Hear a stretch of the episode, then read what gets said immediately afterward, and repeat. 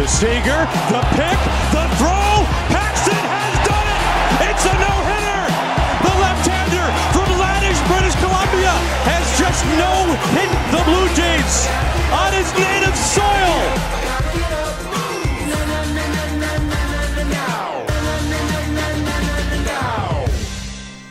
Hello and welcome to the Matanzers podcast, a baseball podcast. I'm Ryan Medeiros here alongside Max Tanzer, and we have a ton of moves to discuss on this weekend show.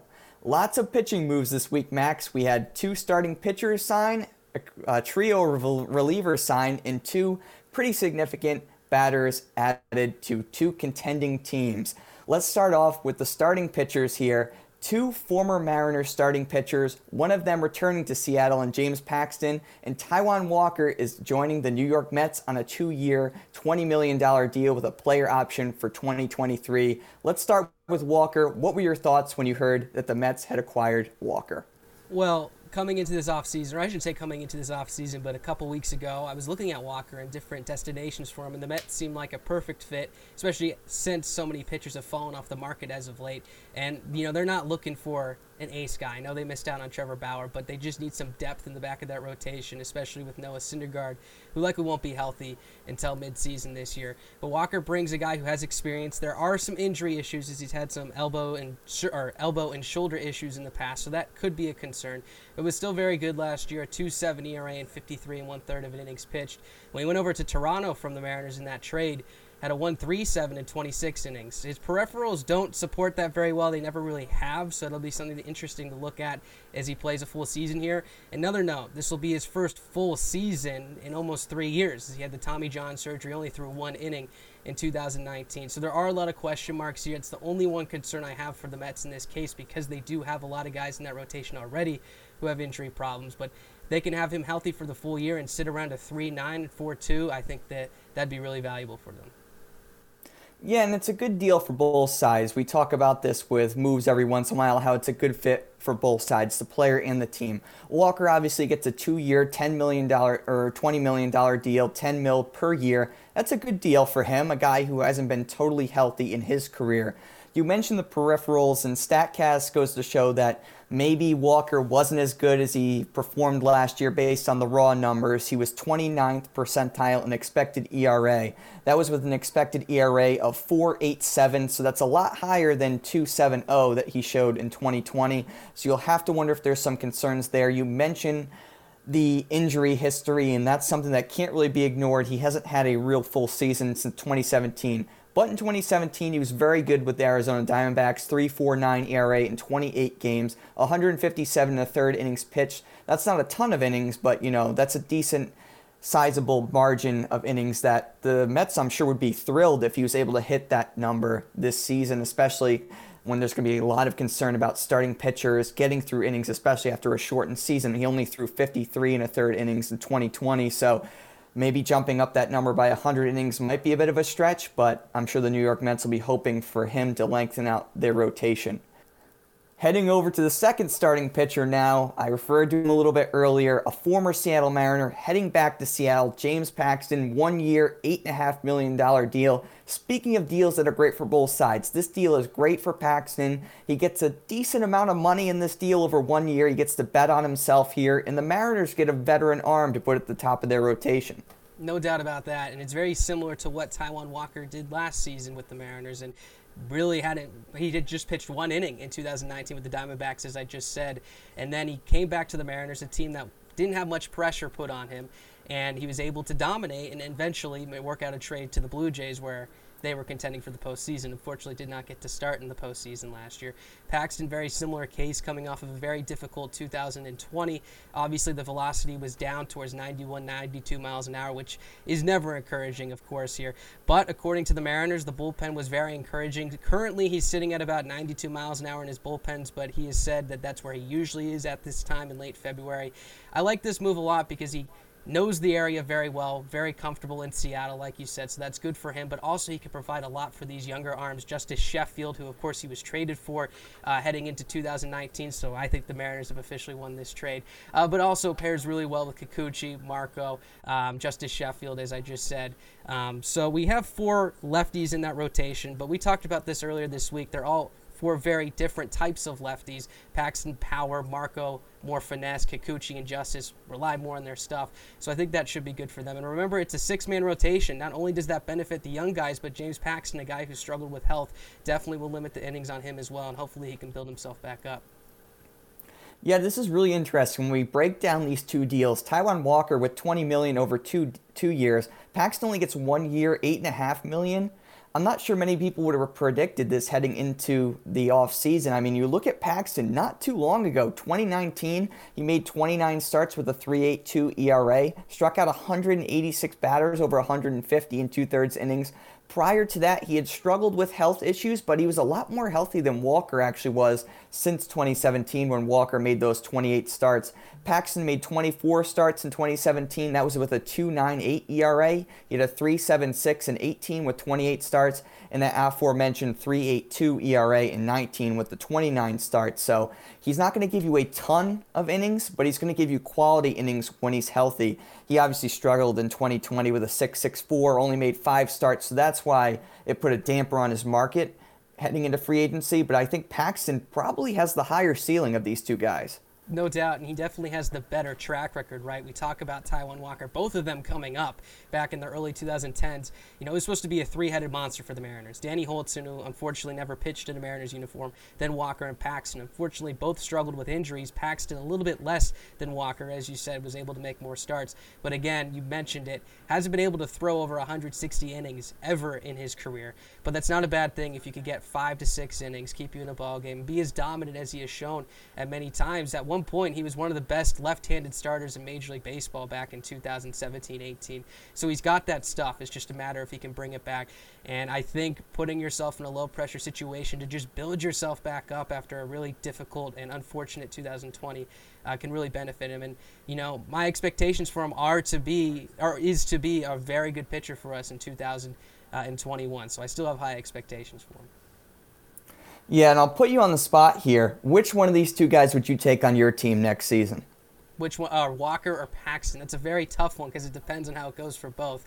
If I were to do I'll, I'll re-answer this right here. If I were to do it right now, I probably would go with Taijuan Walker because I do think what he showed last year is very, very promising. Obviously, the Statcast numbers don't back it up, but I think if he could stay healthy, he could be a dominant pitcher versus Paxton. There's still a little bit of a hesitancy there because the velocity is down. We don't really quite know what we're seeing. But another thing is, I wasn't in there in that bullpen he was throwing up in Seattle. Apparently, it was very good. So the Mariners saw something they liked, jumped on it early. So maybe my opinion's changed if I see that. But I would go with Walker right now. Paxton, if he could bounce back and sit between anything between a 3 7 and 4 2 this year, I'd be very happy with going forward, though.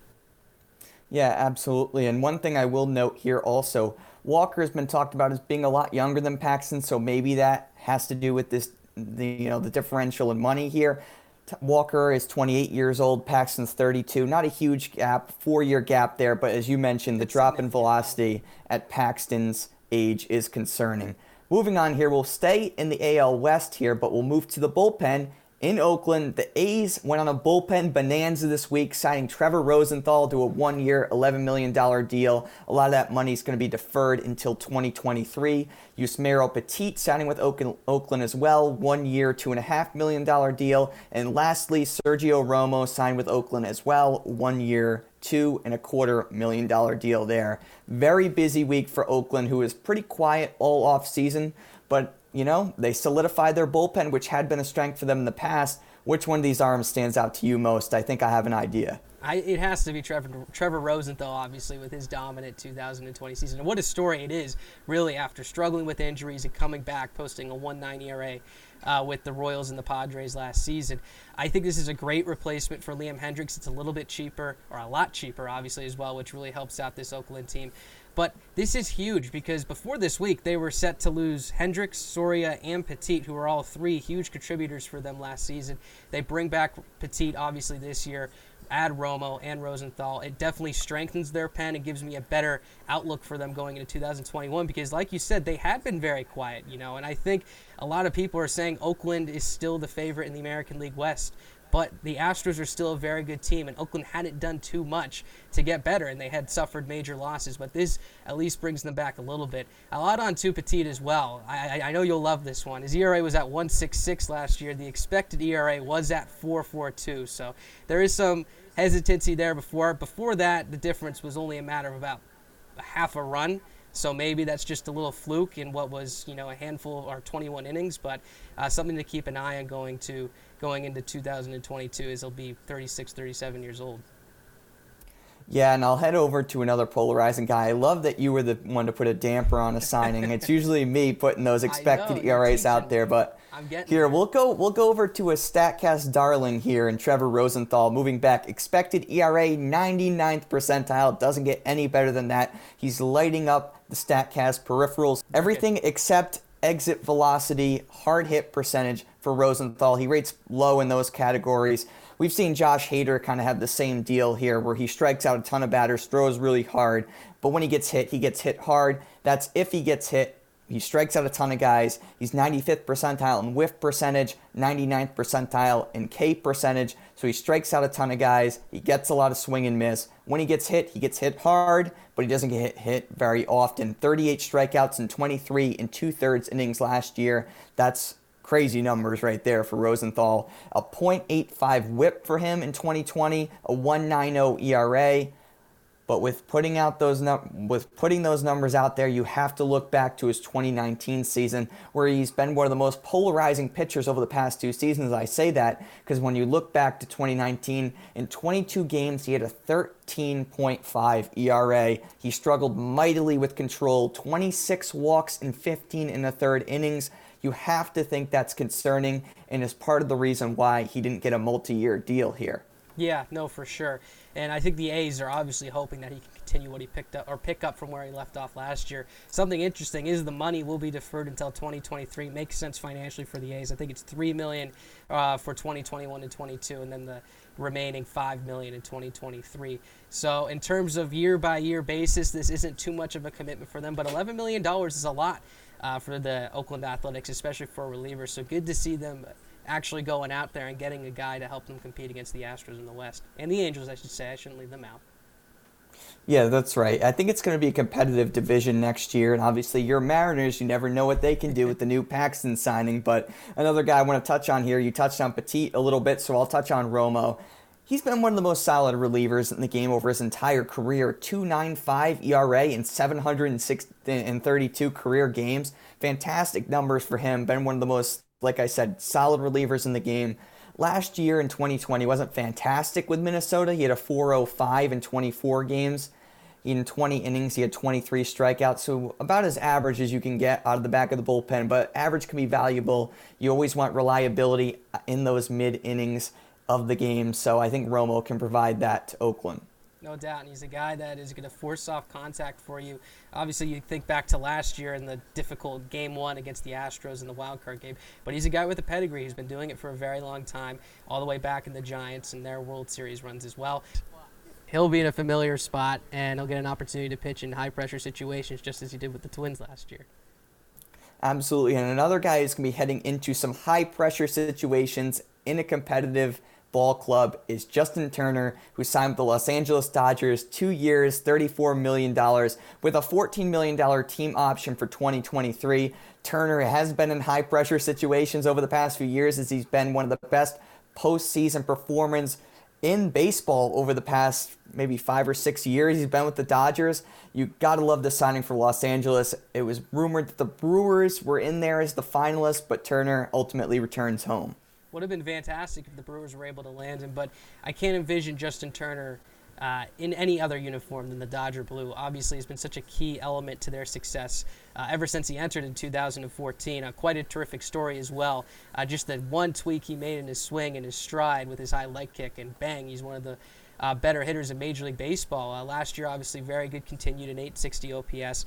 Uh, the interesting thing about this for the Dodgers is this moves their payroll up to $248 million, $38 million over the luxury tax. If you include the luxury tax uh, rules, it's actually at $257 million. So that's a lot of money, but the Dodgers can spend that. Uh, so why not bring back such a key part of your franchise in the clubhouse and on the field? uh, a no-brainer move for me as long as they could afford it, and they could. Yeah, and this has been one of the best hitters, as you mentioned, in baseball since he's joined the Los Angeles Dodgers. Let's look at his stats here. We'll, we'll go through his slash line 302 batting average, 382 on base percentage, 503 slugging. That's good enough for a 139 OPS plus or 39% above league average. That's from 2014 to 2020. So, one of the best hitters in baseball over an extended period of time. The advanced statistics support his continued excellence last season 299 expected, expected batting average, 553 expected slugging. That was 93rd percentile and 93rd percentile in the league, both respectively. Exactly the same percentile for Turner. Top of the league, one of the best hitters in baseball, and a clubhouse leader for the Dodgers as well. We'll move over to a couple of minor league signings here, actually, a trio. Todd Frazier, Pittsburgh, Julio Teheran, Detroit, Cameron Maybin, Chicago. You know, these are some of the deals that can kind of go unnoticed, but these guys can all be viable contributors at the major league level. No doubt, and guys who have had very good major league careers. Todd Frazier been in the league for what seems like forever now, and has consistently been able to provide a power bat from the right side. You know, if he's a guy that does get promoted for the Pirates, you know, I think this is a good opportunity for him to stay in the league. We have seen him shipped at the deadline plenty of times the last few years, so it may be an option for the Pirates if he does come up and produce for them. But again, as he gets older, that will be a question mark. Uh, but then the other guys as well, Maybin and Teheran have been guys who've been in for a while. Teheran obviously struggled mightily with the Angels last year. You know, was a guy that I thought actually would have worked out well for them. I thought that would have been a good piece for him, but an ERA above 10, just about 10 innings or so. Uh, but again, look at the teams these guys are signing for. Maybe besides maybe in the Cubs, you got the Tigers and the Pirates, guys who've been in the league for a while, just looking for an opportunity to play at the big league level. So good for them, and hopefully we get to see them stay uh, wearing their big league uniforms for longer. Yeah, absolutely. And I want to touch on Teheran there. You mentioned how he had the 10 ERA last season, 31 in the third innings. He struck out only 20 batters, so well below average statistics there. But prior to that, he'd been one of the most consistent pitchers in baseball. Let me go through his games started since 2013.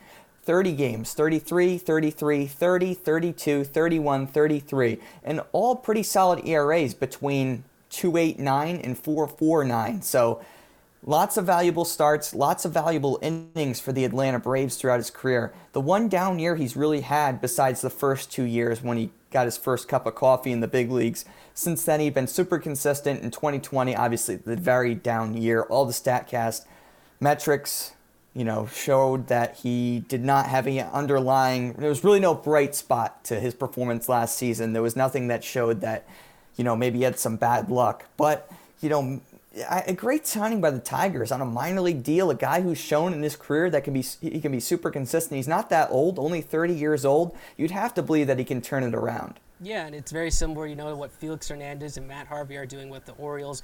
Uh, we talked about it with James Paxton as well. Paxton, maybe a little bit more of a different circumstance, but still the same narrative here. You know, guys who have these capabilities but are just looking for an opportunity to play, and these teams right here are looking to benefit from it.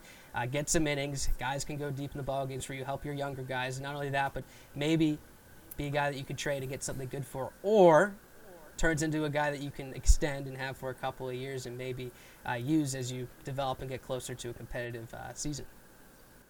Yeah, no doubt about that. Great signing by the Tigers. Let's move on to the American League. We'll stay in the American League. We'll move to the AL East. Brett Gardner, Justin Wilson, both signing with the Yankees, both returning to the Yankees. Brett Gardner on a one year, $4 million deal with a team option for 2022. Wilson obviously pitched with the Yankees not too long ago. He returns as well. The details of that contract have not been disclosed yet. But let's start off with Gardner. You'd have to believe that part of the reason Gardner ended up with 4 million over the 3 million that the Yankees were originally rumored to be pushing for was because he has been so beloved in New York throughout his career and I don't think the fan base would have let the team hear the end of it if he walked away. Oh, for sure. And, you know, it's the last remaining player from that 2009 World Series championship, a guy who bleeds uh, Bomber Blue for the Bronx Bombers. And, you know, I think the big struggle here for Brian Cashman and the Yankees was trying to stay under the luxury tax threshold right now. They're close to that 210. Uh, and then they know they wanted to add O'Day. They know they wanted to add Wilson. So it was just a matter of fitting Gardner in between that while staying under the 210. And it looks like they will be able to. Again, we don't know the numbers on the Wilson contract. But a guy who has always put up consistent numbers for them. The OPS was a bit down last year at 747. Gardner just 49 games. He's going to be 37 years old. So I think this is more of a guy who could provide that leadership on the bench uh, generate some excitement for this fan base and really just is a guy that knows the Yankee way. And that you know that sounds cliche and silly, but it's important and playing in the Bronx is hard and he knows how to do it. Can help out that outfield. Uh, and again, I don't expect him to be the Brett Gardner that we saw in 2014, 2015, but good to see him back in pinstripes. Again, like Turner, I don't know if I could see him wearing any other uniform.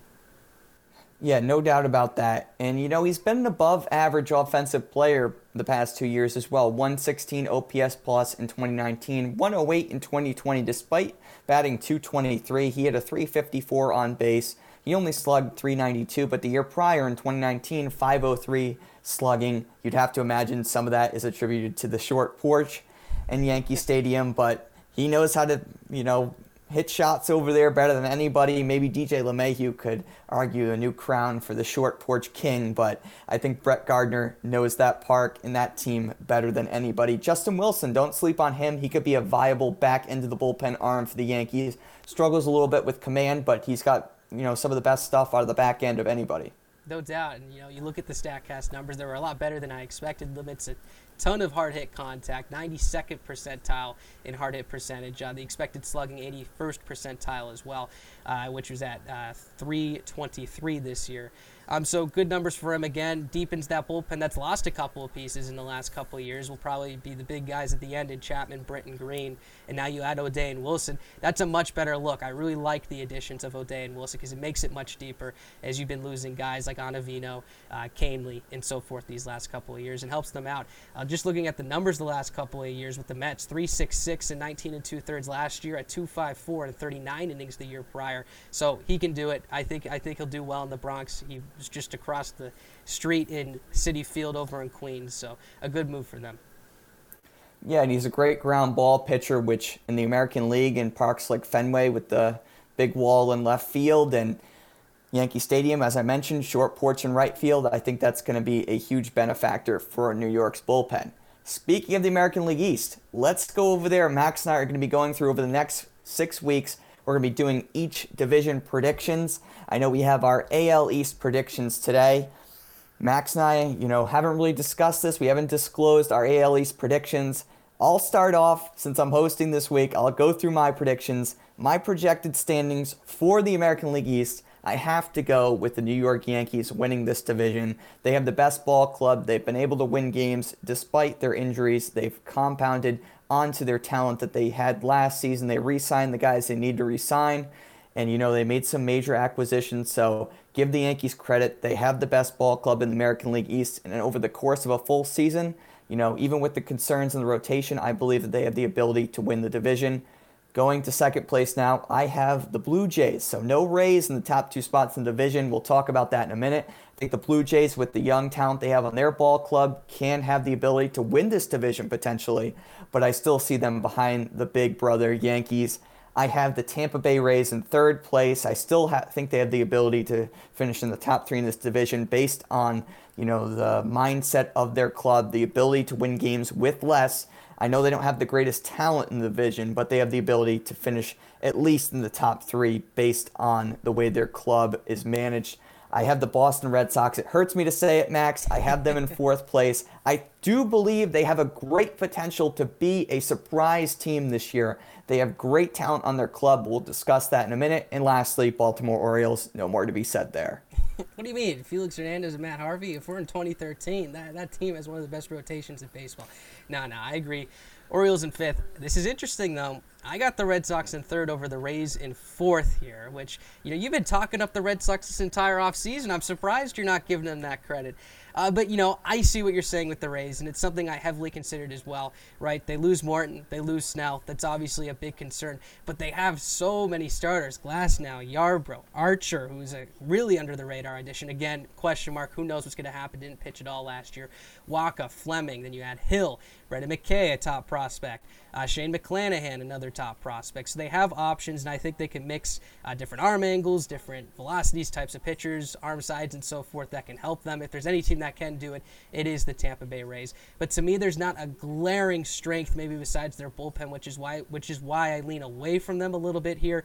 You know, the offense struggled a lot. They had a down year from Austin Meadows and so forth. Lowe obviously struggled in the back end, so they can bounce back but I still don't see them being a powerful offensive team. And that's why I do have the Red Sox over them because the Red Sox do have some strengths. And again, there's some question marks in that rotation. Who knows what happens with Sale? I know you're big on Pivetta as well. That's a big question, too, based on what happens in a full season. But they still will get Rodriguez back and so forth. Eovaldi, Richards is a great addition. Perez is always a very solid piece as well. I think that can compete with what the Rays have on paper at least. And then you add the bullpen, Sawamura, if I pronounced that correctly, difficult name. Ottavino adding that in the back pen should bolster that. So we'll see. And I didn't even mention the best part, and I know you know it. I'll let you talk about it a little bit too. Is that dynamic offense with Bogaerts, Devers, Verdugo, the capabilities of JD Martinez? I think we could see a very big surprise in the American League East. I don't know about a wild card. I haven't thought about the whole picture yet, but I do think there's a chance that they'll be better than the Rays this year. Yeah, look, I mean, you basically said the whole Red Sox spiel that I've been telling yeah, you the past well. couple I've months. Well. I'm proud of you. I hope I get to do the Mariners breakdown when we do the AL West. But no, They're you said it all right, right there. Oh, of course, yeah. No, you said it all right there. I think the offense is the major thing. Their offense was fantastic last year. Their pitching was abysmal. That's why they were so poor. Their offense could simply not keep up. When your starting pitchers are giving up five runs in the first two innings of almost every ball game, it's going to be, you know, deflating, to say to put it kindly. Uh, I think Martinez was a was terrible last year. I believe he'll have a big bounce back season, even if he's not even if he even if he's close to what he was prior to the 2020 season, that's fantastic for them. Verdugo is a very underrated player in my opinion. He's not Mookie Betts. People need to stop comparing the two. There's no comparison there. It's unfair. But Verdugo is a very, very, very good player. Bogaerts and Devers, arguably the best left side of the infield in baseball. I think Devers is consistently criminally underrated. You know, he had a down year last year. You know, I can't ignore that. But prior to that, his 2019 season, look up the numbers, an extra base machine. That left side of the infield alone is going to, you know, accumulate. I would have to imagine at least 10 wins above replacement on their own. You look at the outfield, they have a solid outfield. I think Franchy Cordero is a very underrated acquisition. Obviously, he's had some injury risk in his career thus far, but I believe if he puts it all together, he can have massive production. for Verdugo in center, Renfroe, I think, is underrated and right. Him and you know Marwin Gonzalez will probably get some time in the corners. I don't think that's a fantastic tandem, but they're above average. You combine that with the other offensive above average guys they've had. Vazquez is very very underrated. You look at Dalbec, Hernandez. I don't mean to go through the whole depth chart here, but you know how excited I get talking about the Red Yeah. Sox. So um, you guys get the idea, though. Very underrated club. I think people should stop, you know, overlooking them. Well, and I think I think you know I want to talk about Bogaerts here a little bit because I think he gets undershadowed because everyone's looking. Oh, we traded they traded away Mookie Betts. They got no one now. They traded away their franchise player. But in several ways, Xander Bogaerts can be a franchise player still. Has been one of the best shortstops in Major League Baseball. And to be honest with you, I don't think people consider him in that category. Now, Garner, there are a ton of really good shortstops right now, and makes sense. But still, over the last three years, has hit 300, an OPS of 907, has averaged 22 home runs. So still very good. Still a dynamic bat in the middle of that order. That again is in a lineup that is very deep and could surprise many people. Yeah, and I think Bogaerts, like you said, one of my favorite players in baseball, if not my favorite player on the Red Sox. I love this guy, and he gets consistently underlooked. Best offensive shortstop in baseball. You cannot. I, I think he's better than Tatis. Tatis obviously has only had a small sample size in the big Yeah. leagues thus far. He's only actually about played about a full season worth of games, which is kind of unbelievable Literally, when you yes. think about it uh, which is crazy. But Bogaerts best offensive shortstop in the game. I think he gets overlooked because his defensive metrics aren't fantastic. But when you look into it a little bit deeper, he's about league average defensively at a tough position to play.